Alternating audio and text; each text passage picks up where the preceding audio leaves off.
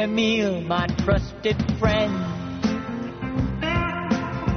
We've known each other since we were nine or ten. Together we climbed hills and trees, learned of love and ABCs, skinned our hearts and skinned our knees. Adieu, Emile, it's hard to die. Good afternoon. You're tuned in to the Living Writers Show on WCBN FM Ann Arbor 88.3. My name is Ashley David. My guest today is Colson Whitehead. I'd like to thank you for joining us.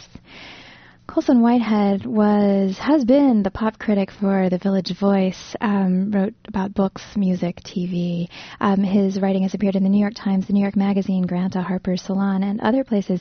He's also the recipient of the MacArthur Fellowship, um, affectionately known or dubbed as the Genius Award, and a Whiting Award. His first novel, The Intuitionist, was the Quality Paperback Book Club's New Voices Award pick. It was also a finalist for a PEN Hemingway Award. His second novel, John Henry Days, was a finalist for the Pulitzer. His collection of essays, The Colossus of New York, has also been widely celebrated, and today we'll be talking about and he'll be reading from his most recent novel, Apex Hides the Hurt. I'd like to welcome you, Colson Whitehead. Thank you for joining us today. Howdy, thanks for having me. It's great to have you here on a nice, sunny, warm, it's finally spring kind of day. No, very appreciated. In New York, it's still about 10, degree, 10 degrees colder, so it's very nice to break out the short sleeves. Yeah, well, I, I guess we have the lake effect or something. it's either really cold or really hot faster. Um, well, we'll start out the show by having you um, read for us a little bit. That's what we usually do. And um, if you'll just sort of tell us a little bit, give us a, a frame for Apex Hides the Hurt, and then if you'll you'll read, that would be lovely. Okay, the protagonist of Apex is a nomenclature consultant, a corporate namer. He comes up with names of products like Nike, Swish, Prozac, and um, at the start of the book, he gets hired to name a town in the, in the Midwest. Um, when we find him, he, he's had an accident of unknown origin, um, and he's in his room uh, watching TV, and that's what, as I often do, and this is where we pick him up. He was watching an old black and white movie on the television, the kind of flick where nothing happened unless it happened to strings. Every facial twitch had its own score. Every smile ate up two and a half pages of sheet music. Every little thing walked around with this heavy freight of meaning. In his job, which was his past, present, and future job, even though he suffered a misfortune, he generally tried to, make things more compact, squeeze down the salient quali- qualities into a convenient package. A smile was shorthand for a bunch of emotion, and here in this old movie they didn't trust that you would know the meaning of a smile, so, that, so they had to go and get an orchestra. So that's what he was thinking, thinking about when the phone rang. Wasted rented tuxes. Wonderful. Thank you very much. Now, in various reviews all over the, uh, um, just across the board, there are adjectives attached to the book um, other than novel. We get parable, allegory, social realism, um, fabulous satire. Did you set out to write a particular kind of species than a novel when you set out to write this book? Well, I mean, I think I definitely wanted to make it a little more straightforwardly comic than my previous books. So I guess satire, that's perfectly fine. Um, I'm poking fun at pop culture and marketing, so I guess satire seems like a fine word. And growing up, I read a lot of science fiction and um, horror stories and fantastic literature.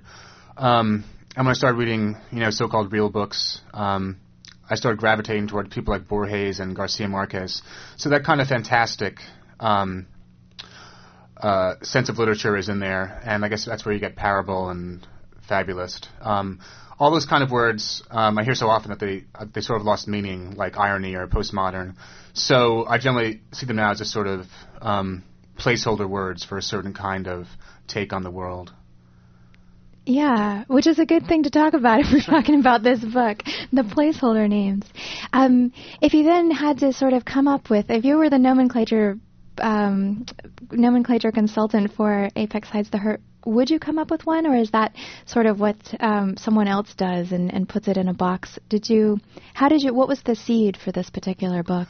Well, I mean, I guess the first part, um, I would just call it a short comic novel. Um, my last book, John Henry Days, was kind of kind of long, and I started this about six years ago, right after I finished John Henry. So I knew I wanted to do something that was a lot shorter, followed one character instead of, you know, um, the cavalcade of various stars I had in John Henry. Um, in terms of the genesis of the book, um, about eight or, eight or nine years ago, I read an article in the New York Times Magazine about the naming of Prozac and pharmaceutical naming and how they try and find the right prefix, suffix, uh, combination of syllables that will make the product fly off the shelves. And I thought, um, I guess because I was writing The Intuitionist, which talks about elevator inspectors, I was still in kind of weird job, isn't that interesting kind of mode. And I thought, oh, a corporate namer, that's a really interesting job. And I sort of thought about it and put it on the back burner.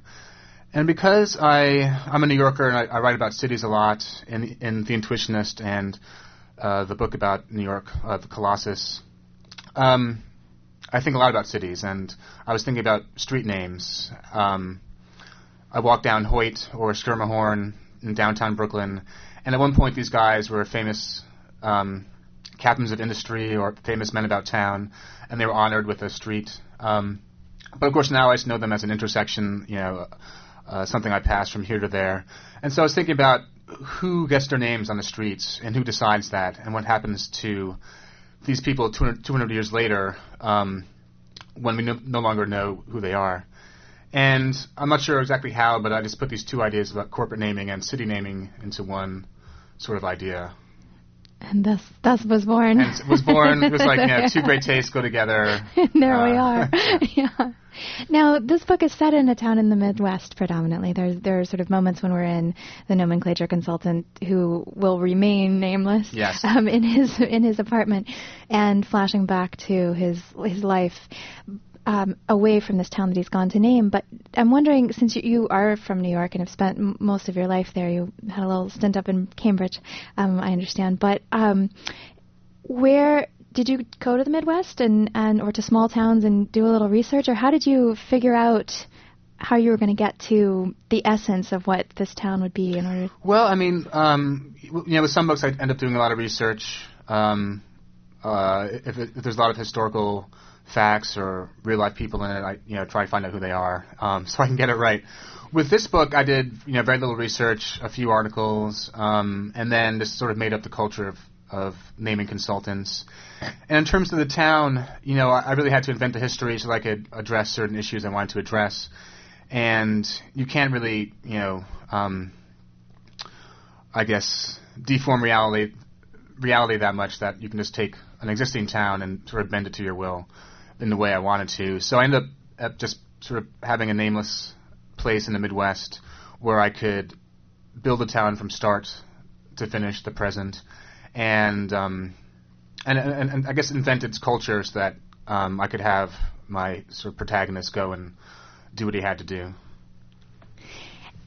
Now, in some of the copy from the book, it's um, also described as a, a, book about identity history and the adhesive bandage industry. Um, why band-aids? exactly, yeah. Um, well, I mean, the title Apex Hides the Hurt comes from uh, the protagonist's most famous most famous product, Apex. It's a, ba- a multicultural band-aid um, that comes in all colors, no matter what shade of skin you have. Um, you can find the Apex that will um, will match it. So, um, and the slogan becomes very popular, and the slogan um, is, Apex, is Apex hides the hurt, hence the name. Um, I think early, I think even before I knew what the town was or what he was going to do, I figured I was thinking about thinking about him, and uh, I knew he had to have he had to have some signature product. And it's one of those things where I have no idea where where I thought of Apex or hides the hurt. I, I feel like it really um, just came out of marketing ambient marketing uh, atmosphere. It's uh, hard to miss that stuff. yeah. Um, and definitely coming up with some of the names in the book and the way he talks about his job. I feel that you know we are surrounded by products and marketing to, to such an extent that I found it. Um, I found that as a writer, it's really, really easy to sort of tap into that and sort of bring it into the book because we are so saturated with it. Yeah.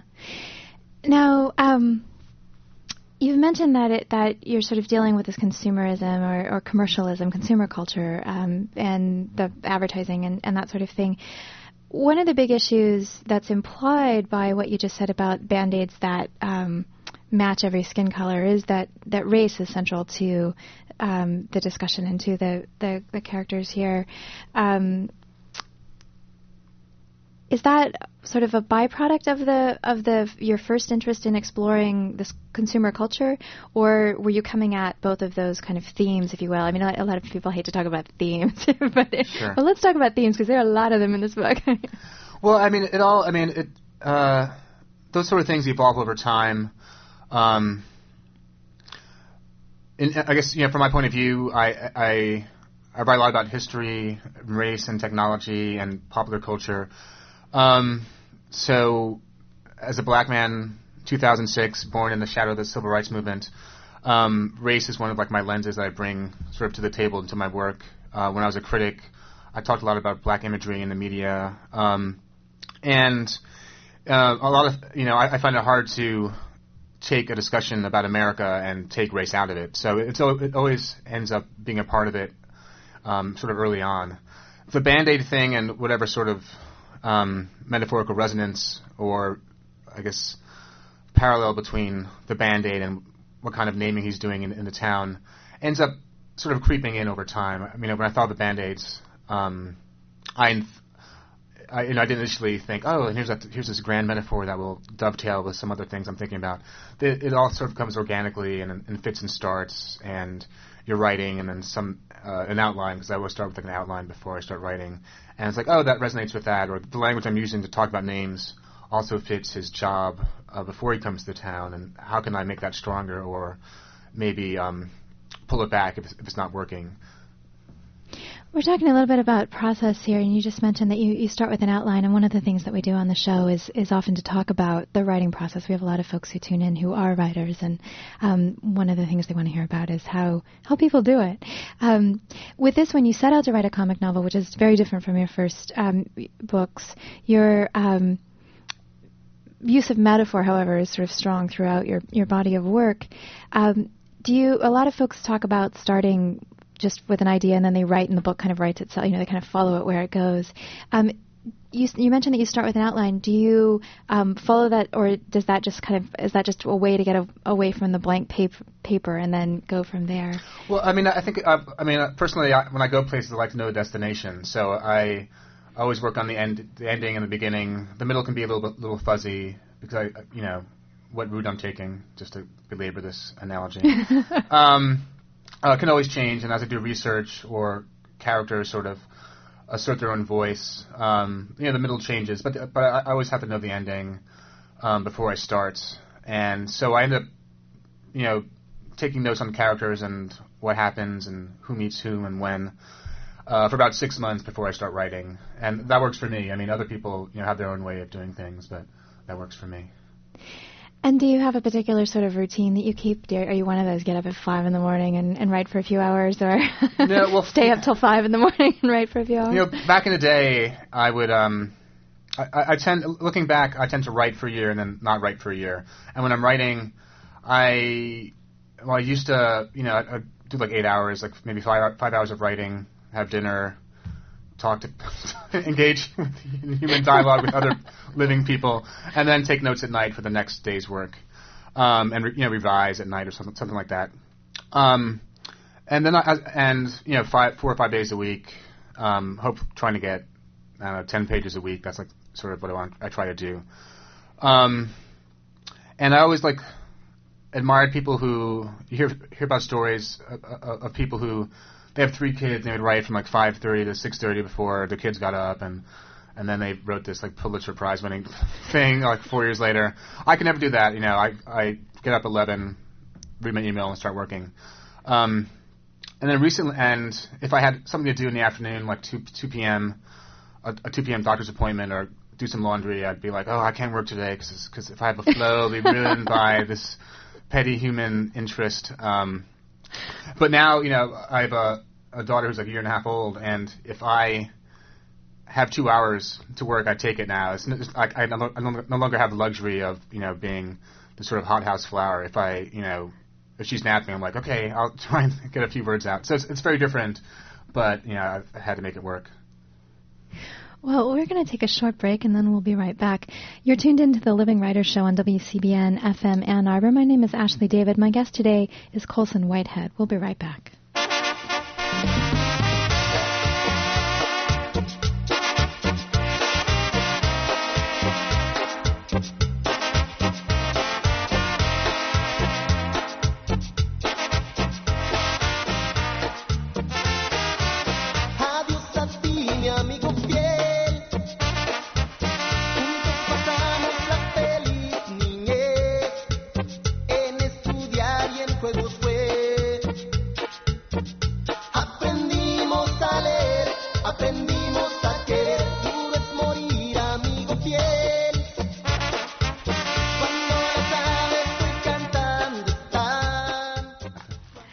Good afternoon. We're back. You're tuned in to, to, the Living Writers Show on WCBN FM Ann Arbor.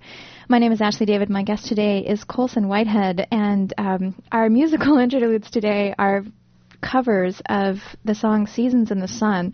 We started off with Pearls Before Swine doing their versions of Seasons in the Sun, and that was Etapas de mi vida, aka Seasons in the Sun, and that's the whole title, and that was um, Profugos de Chicago. And I pulled this theme because um, Colson has a blog and with a bunch of nice little titles, Anadonia something or other, and um, uh, season we had joy, we had fun is another one, and they, the titles of the blog entries don't necessarily have anything to do with what's going on in the blog, and I pulled them from some years back, and so this one just stuck in my head. Yeah, um, you know, I my website, and I just put up you know reading information, stuff like that, the books out, etc. Um, and I, whatever song I've been sort of humming in the shower, I put a lyric as the the header. I'm not sure why, but that's what I do. So I guess I, I put in season. We had joy, we had fun one time. I guess I was feeling bittersweet or something that day, and uh, there you have it. Well, and it's also kind of a spring song because um, the, at some point I w- I haven't played it long enough on the show, but at some point in the in the song we get to talk about spring, so it seems to. But it is one of those lyrics that sticks in your head, which seems kind of appropriate for talking about a nomenclature consultant naming of things. When I went to find, I was just going to pull one version of Seasons in the Sun for the show today, and it seems to be the most covered song ever. I found. Um, rap versions. I found um, this cantina version. I found um, sort of Tex-Mex conjunto music kind of thing. Um, I found alternative punk sort of stuff. Um, the Kingston Trio, I think, may have done it first. it, it, transcends all culture. Yeah, I thought about playing the karaoke version, and we could have sung it. Yes. but uh, I'm not that slap happy today. There'll be no singing. Well, we've been talking about your book, Apex Hides the Hurt, the most recent novel, today, and um, I wonder if you'd read a little bit more for us. Um, let's see if I've I've got a another little bit pulled. How about here? You go. Okay. Um, the town is called Winthrop, and the, the descendant of the uh, industrialist who came to the town and renamed it after himself. Um, is Albie, and he's a strange character. And um, he likes the, the naming consultant who's come to town because they're both they both went to Quincy, a, uh, college in the Northeast. Um, has very strong traditions, and he you know he feels that he's in good hands with a, a fellow Quincy man who will take care of him. So um, they're in a car after um, uh, Albie has shown off his decaying, empty mansion. His wife is taking all the stuff, and he's taking taking the consultant back to the hotel. You know what it means to be a Quincy man. We're all brothers. It doesn't matter where you come from. Once you walk into those ivy halls, you're in the brotherhood. Women, too, now, now that they let women in. They got it right. I tell you, I go back to this and I can't help but say, golly, look at how it's all changed. You got all kinds of people from all over the world. Handicapped access so they can wheel up there, it's great. But even in my day, there was a spirit, a community of like-minded people. Had a black fellow lived in my dorm. They're only five or six, but you have to understand the times. Good fella, quiet. Milton, I think that was his name. Lived downstairs, liked to swim, if I remember correctly. Wow. He had found in his life that it was always a good policy to flee when white people felt compelled to inform you about their black friend, or black acquaintance, or black person they saw on the street that morning. There were many reasons to flee, but in this case the pertinent one was that the reference was intended to signal growing com- um, camaraderie. He recognized landmarks on the road and realized they were almost back at the hotel. Thanks very much. so, I wanted to talk a little bit about um, this, the kind of um, clubs that are implied in this discussion of naming things, and, and the way the what's implied about the way the world works, and um, if we take this sort of as satire, and um, what are we satirizing? well, I mean, I think. Uh, a bunch of stuff. We're talking about a bunch of stuff. When he comes to the town, um, he's had an accident and he's been sort of placed himself in, sex, in self exile from his, his former job. Um, so when he, he gets this gig, he's not sure if he can really perform the way he used to. Um, as he walks around town and meets the folks and does some research, he discovers that Winthrop was actually founded by former slaves in the 1880s. And they came and um, named their new home Freedom, you know, to represent their aspirations and what they hoped of their new sort of status. And then Winthrop comes with his factory and puts a stamp on the town, takes over, and it's renamed Winthrop. In the present, um, a hometown boy, um, made good, Lucky Aberdeen, has returned to town and he's, he's brought his computer firm back there and he's trying to attract more business and he thinks that the town needs a kind of zippy 21st century name. Um, and he's hired a, a consultant that w- thinks that it should be called New Prospera, some sort of new economy type of name. So as as the you know, protagonist meets these different sort of factions and people in the town, um, he you know he, the notion of names starts to expand. You know, there's there's a marketing name, the branding name, but there's also the truthful name, the historical name. Um, uh, he belongs to different clubs. He belongs to the contemporary uh, New Capitalist Club from his old sort of branding job. Um, by going to Quincy, he's part of the sort of Eastern elite establishment that Winthrop is a part of. Um, and he's also in the Black People Club. You know, the, de- the descendants of the freed slaves are in town and, uh, you know, still there, and they think that maybe the, the name should go back to the original name of freedom. And so he's forced to negotiate these different sort of ideas of what truth is and, and truth in naming. Which leads us to what's in a name. Um, you know, if you've got all the, you have one character here who goes, who belongs to all these clubs. He's in the New Capitalist Club. He's in the Old School Boys Network And he's in the Black Club, People and he's in the Black People Club, and um, he gets to be in all those clubs. And if we change the name of the town, do we have a new club? That that's you know, what what happens? Um, do you believe in the power of branding? Um, I think I think it's very powerful. I mean, um, I, I you know I think uh, in, in terms of marketing, um, I think there's a certain kind of marketing genius I, I admire. Uh, a, a, the uncle of a friend of mine came up with the phrase "plop plop fizz fizz," and I feel Oh, like what a he- it is. and I feel like he's really sort of cut into the culture, and now it's sort of indelible uh, in our brains. Um, and then I think there, I think when you when we think of what it means to be American, that's a name. You know, Amerigo Vespucci sort of hit the jackpot in terms of getting something named after you. Um, He's got so- two continents yeah, I mean, you know, and a middle part. I mean, Bob Austra- Australia, you know, only had one, and you know, yeah, so Poor Bob. yeah, yeah. Um, so, I- you know, I, I think when you name something, you're really, it's uh, an act of asserting your own power, and uh, then in certain cases, an act of erasure. You're erasing what became came before, and um, all, you know, a lot of places we live now had former Native American names, and where are they now?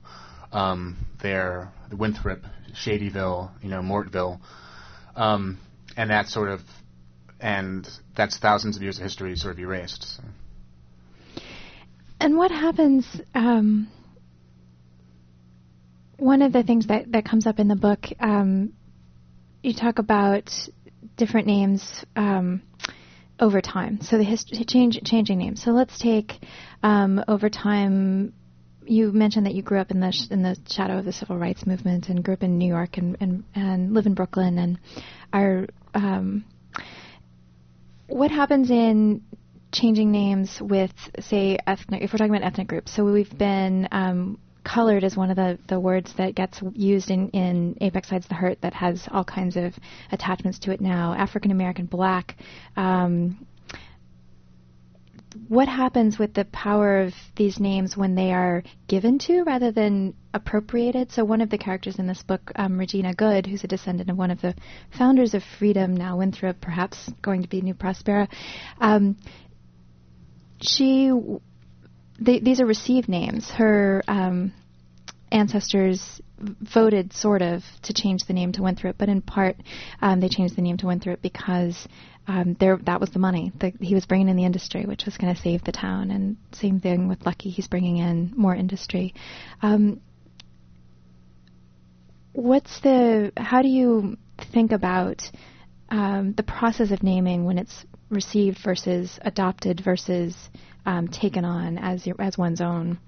Well, I mean, um, I, I, I, I think in the movement from color to Negro to Afro American to African American, the people of color, I think each generation has to, um, you know, define itself, um, and, and that, that's about deciding who you are and and what you're not going to stand for. Um, I think it was a big step when we were when you know my parents' generation was saying now we're Afro- Afro-American. I think that's the more the more appropriate name, and it's always going to change. I think you know from gener- generation to generation, there's some sort of new sort of truth that we think we're, get, we're approaching if we um, uh, decide to call ourselves something different. Um, and that's sort of the process of the changing, you know, the, the, the, changing nature of black identity. I think also American identity and um, how differently we view ourselves from year to year. And um, and it's different when someone else is calling you something, whether it's colored or the N word. Um, or something else, and it's different when you're saying, "No, I'm here. I am African American. No, I'm a person of color." And I think that's sort of um, an undeniable part of our sort of personalities.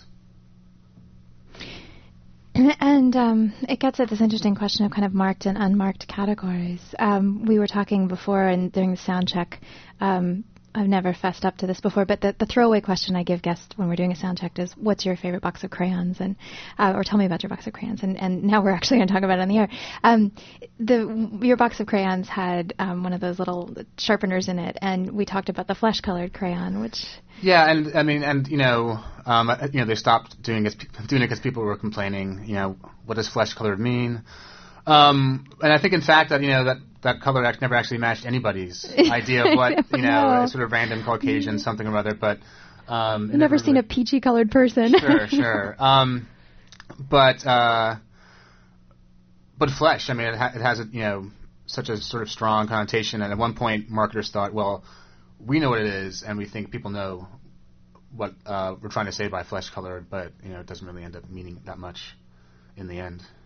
Well, in the title of the book, Apex hides the hurt. So this band-aid that's flesh-colored and multi-culti flesh. We we go we range the spectrum of flesh tones in order Viking, to albino, you know, Ethiopian. You're, you're all set. You're all set, and there are little swatches you can match in the store to find the right band-aid for your arm.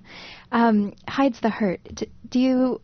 What do you think about naming as a as a sort of um, veneer that hides what's really going on underneath it? Um, political, social, economic, historical stuff. Are we covering things up with names, or are we changing things with language? I mean, you know, um, in terms of you know PC language, are we actually changing how people think, or just sort of slapping a band-aid on you know, a certain kind of wound? Um, and you know, I can't answer that. I mean, if you listen to right wing radio, you probably get one answer, and if you, you know, listen to WCBN, what answer do you get? um, so, um, uh, and that's probably what I'm trying to explore. I mean, when he, when the marketer, when the naming consultant comes up with the perfect name to move a product, he's not answering, he's not addressing the essential quality of the product. Um, and what does that mean when you come to a town with, that has history and, and people actually live there? How do you address who they are as opposed to uh, what um, some people think is, is best for them in the town? These ideas of what will erase historical wrong or erase um, the downtrodden present. Um, do they work, or are they just sort of temporary solutions? Good question. I don't question know. Mark. Well, yeah, we'll just leave that as a pause. Anyone have the answer to that one? Call us yes. up. Well, it's the top of the hour, and we're going to take a short break. You're listening to WCBN FM Ann Arbor 88.3. My name is Ashley David. My guest today is Colson Whitehead. We're talking predominantly about his newest book, Apex Hides the Hurt. We'll be right back.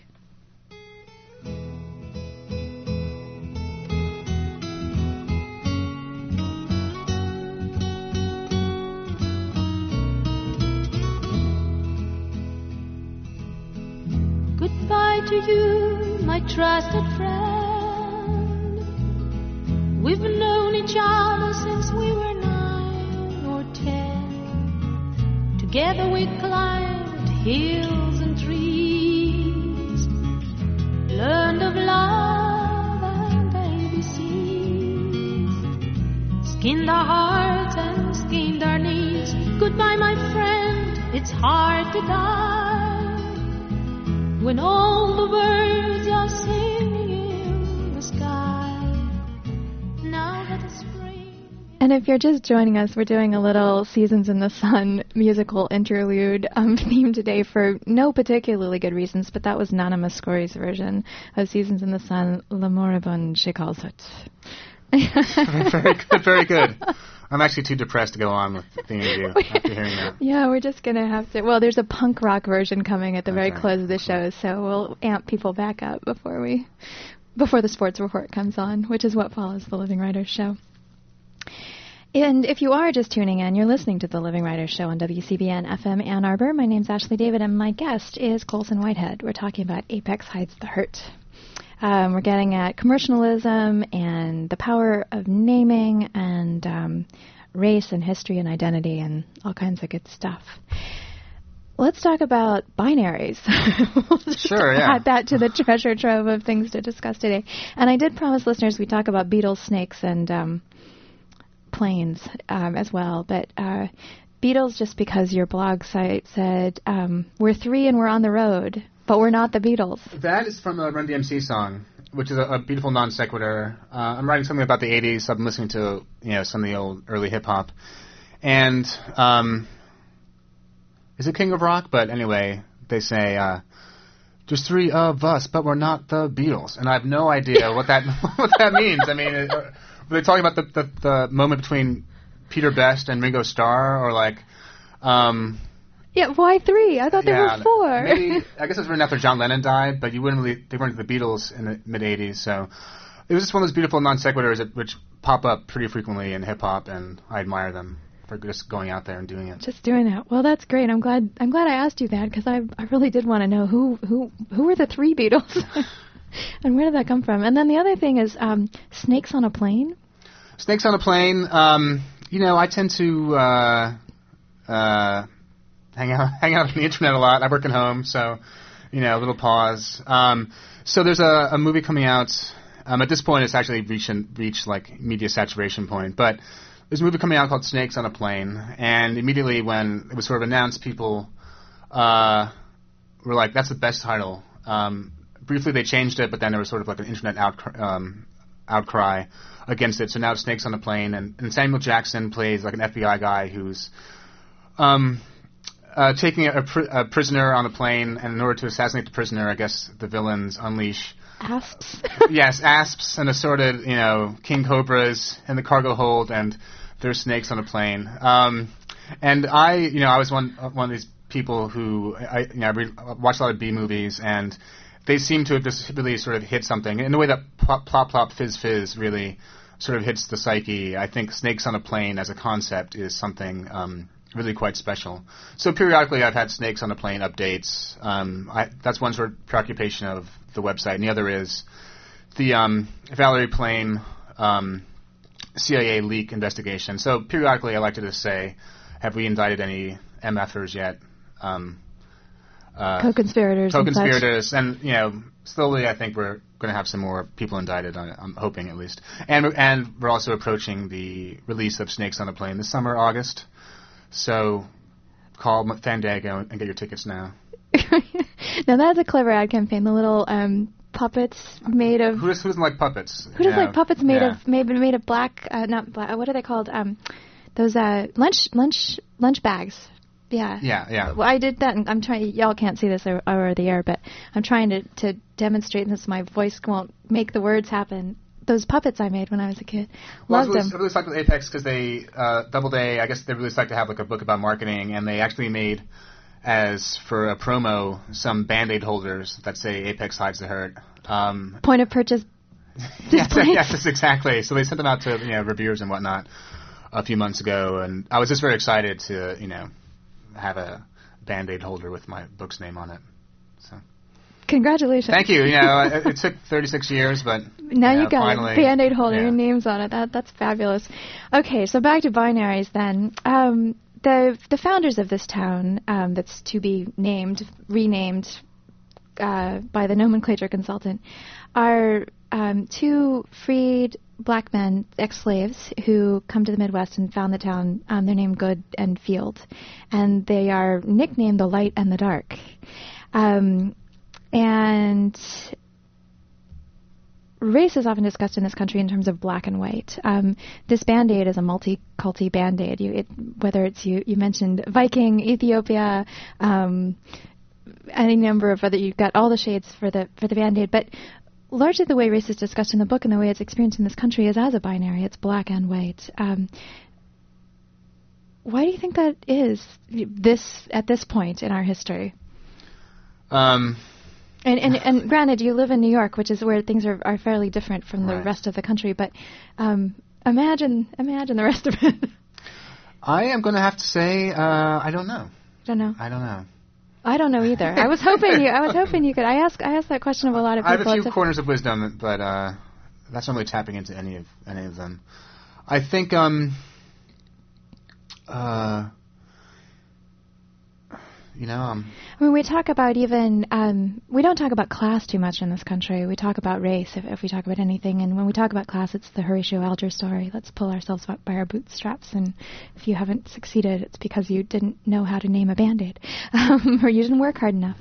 Um, so, but but and so often race and class get sort of squished together and and um, thought about as one, um, rather than picked apart and figured out in terms of power and, and all kinds of things. Well, I guess for my part, you know, looking back at this book and also the Intuitionist, which has uh, you know two warring philosophies of it's about elevator inspectors and their two philosophies of ele- eleva- elevator inspection: the empiricists and the intuitionists. Um, the empiricists doing it the right way, looking for wear and tear, and the intuitionist who can just sort of step into an elevator and sort of divine what's wrong.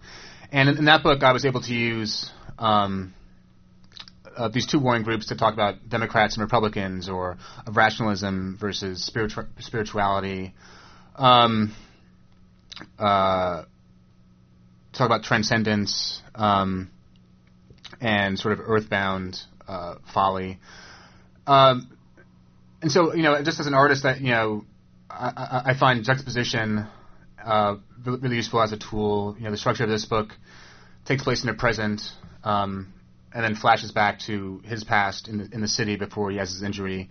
And I, I find going sort of back and forth makes a nice sort of tension. And I think definitely when you have these sort of stark extremes, um, you know, for me, whether it's black and white or um, Democrat, Republican, uh, conservative, progressive, I, I, I, I find it's, it's very sort of useful for you know the kind of creative work I do. Um, they work, they you know they define each other, they work, work off each other.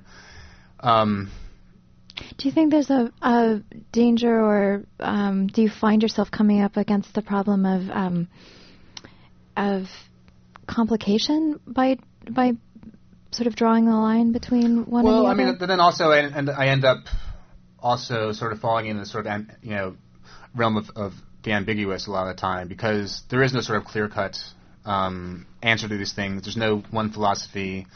Um, oh, that is perfect. Um, so a lot of my sort of my characters end uh, sort of trying to figure out these two extremes and end up finding some sort of third third way to go. Um, and and like because life isn't you know black or white. It's you know it's there, there are various shades and um, and that's the sort of place where most of us live. As a as experience, but not in rhetor- in sort of rhetorical terms. We we we tend to uh, really in this country. It seems to me we really gravitate toward an answer. Um, I tell my students when we're working on writing, let's court some ambiguity, and they're like, "But what's right? What's the right, Right, answer? Um, what's good? What's evil? Can we can we put one into one camp and one into another? Um, the world isn't that clear cut, but cer- folks certainly do um, want a concrete kind of answer. I, in my experience, I find. Do you think there's any danger in, in using that tool of of setting up juxtapositions? Um, any danger in um, instead of creating a complicated mess that people can kind of mess around in, in giving people kind of an easy out? Well, I mean, I think you know a lot of the sort of metaphorical work I do is pretty open. You know, I think you can walk away from Apex or the Intuitionist and have your own, interpretation of what sort of goes on, and I, I kind of like that um, sort of openness. Um, there are times when I've, I'll read reviews or do a reading and I'll get asked a question, um, and in reviews read somebody's interpretation of, of one of my books, and it's not something I thought of particularly, I mean, it's in there maybe a, a tiny bit, and they sort of inflate its importance. Um, but you know, I but that's part of part of what I want. I mean, I think once you're done, it's out in the world, and, other, and people can do what they want. And I feel like the the way I sort of use metaphor or the way I talk about certain concepts, they are open enough that people can sort of step in and have their own, interpretation. Um, and I guess it can be you know very elaborate or very simplistic depending you know on how you react to what I'm doing. When you're so this book is now out. Um, I, I read all the blogs about blog entries when it was about to be out, and sort of that's where I got all the seasons in the sun stuff. Um, but uh, it's out now. It, how do you feel about your books once they're they're out in the world? Can you let them go and they're they're on there? I mean, obviously you have to be out promoting them. You're on a book tour now. You're you're doing coast to coast. Um, Apex hides the hurt 24/7 for a while. Well, in general, um, I'm working on something new by the time it comes out, so the book coming coming out is a sort of interruption to, to working, and I have to take six weeks off and you know again to in, reread the book and sort of remember like what I did and and learn learn to talk about it because it's one thing to write it and it's different to another different thing to find a way to talk about it. Do you Um, enjoy talking about it, or is that is it hard? Would you rather just be at home doing your thing? Well, I mean, it gets uh, you sort of uh, learn to do it, and um, and and then it's over. Like you sort of like like your best interview is probably like your last one when you sort of have really articulated, you know, find, finally figure out how to articulate what you're trying to say in the book, um, but verbally, and then it's like okay, now you're back home to New York, and it's like oh, now I finally got it, and it's over. I had to talk about John Henry days for another for somebody who's doing something about John Henry last week, and I was like, "What was that book about?" Like, so it was so long ago. Um, and people ask me about it, like that chapter. I'm like, "What? Did I write that?" So you know, I, I tend to move on pretty quickly, and then, but when it does come out, uh, you know, I reread it. and I'm like, ah, yeah, some good sentences in there, and I'm really psyched. And with this book, this is the first time that I opened it up, and I was like, I, I wouldn't really, I wouldn't change anything. I wouldn't, you know, move any words around, and I, I mean, I'm really glad with how it turned out. And uh, you know, I started a long time ago, and I put it down to work on the Colossus of New York after 9/11 because I felt like, oh, fiction was, you know, somehow useless, and I should write about New York and try to process 9/11. So, even though it's fairly short, it was like a six years from beginning to end, and um, so I'm, I'm really glad it's out. I lived, lived with it for a long time. I didn't realize what a relief it was to actually see it in bookstores and not sort of uh, and to get your Band-Aid holder. and get my Band-Aid holder and, and live the dream finally of having a Band-Aid holder. Yeah, here we are living the dream. Um, well, next tonight you are reading at the Shaman Drum Bookstore at 7 p.m. I yeah, believe it is should be a high old time. on State Street. So y'all come on out. Will we have any Band-Aid holders there on display? Point of I'm purchase? hoarding them, I'm hoarding them for a, a bad day or particularly, you know, unfortunate days. Sell them on eBay at some Yeah. point. Uh, make, for, save them for a rainy day. So um, Colson Whitehead will be at the um, Shaman Drum Bookstore reading from Apex Hides the Hurt tonight at seven o'clock. That's on State Street. And uh, you're off to the West Coast after this. Yeah, tomorrow I'm going to San Francisco for two days. Going to read it there and then Oakland, and then there's a big book festival in Portland. So some folks milling about, and that should be fun. And then back to the desk and, and the blog. Sure. back to some web surfing. Well, I'd like to thank you for joining us today. Thanks a lot. It's fun. Real pleasure. And I'd like to thank our engineer Chaz Barrett for doing his usual wonderful job. Next week, poet Robert Hershon will be on the show. The archives for the Living Writers Show are now available at www.wcbn.org slash livingwriters. Stay tuned to WCBN FM Ann Arbor 88.3. My name is Ashley David. You've been listening to the Living Writers Show. The Sports Report is next.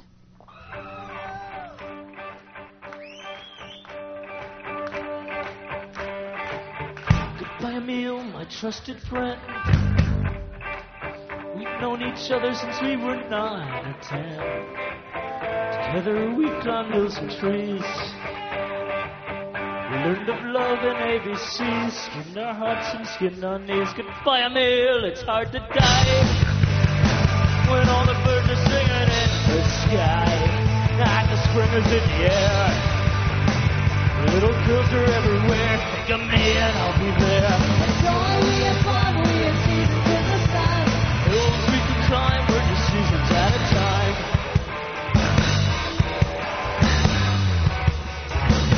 Poppers, pray for me. I was the black sheep of the family. You tried to show me right from wrong. Too much wine and too much song. Wonder how I got along. Fight for mine, it's hard to die. When all the birds are singing in the sky. God, the spring in the air. Little girls are everywhere. I wish we could both be there. Hills seasons at a time. On a night. I'm alright. Nobody but about me. Why you got to give me a fight? Can't you just let it be? Golf's no different from hockey. It requires talent, self-discipline.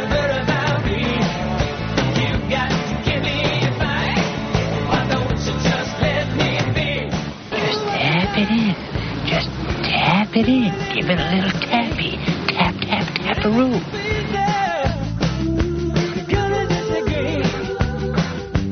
Former greenskeeper now about to become the Masters champion. It's in the hole! You're listening to the Daily Sports Report. Talk about a hole in one. Yo, yo.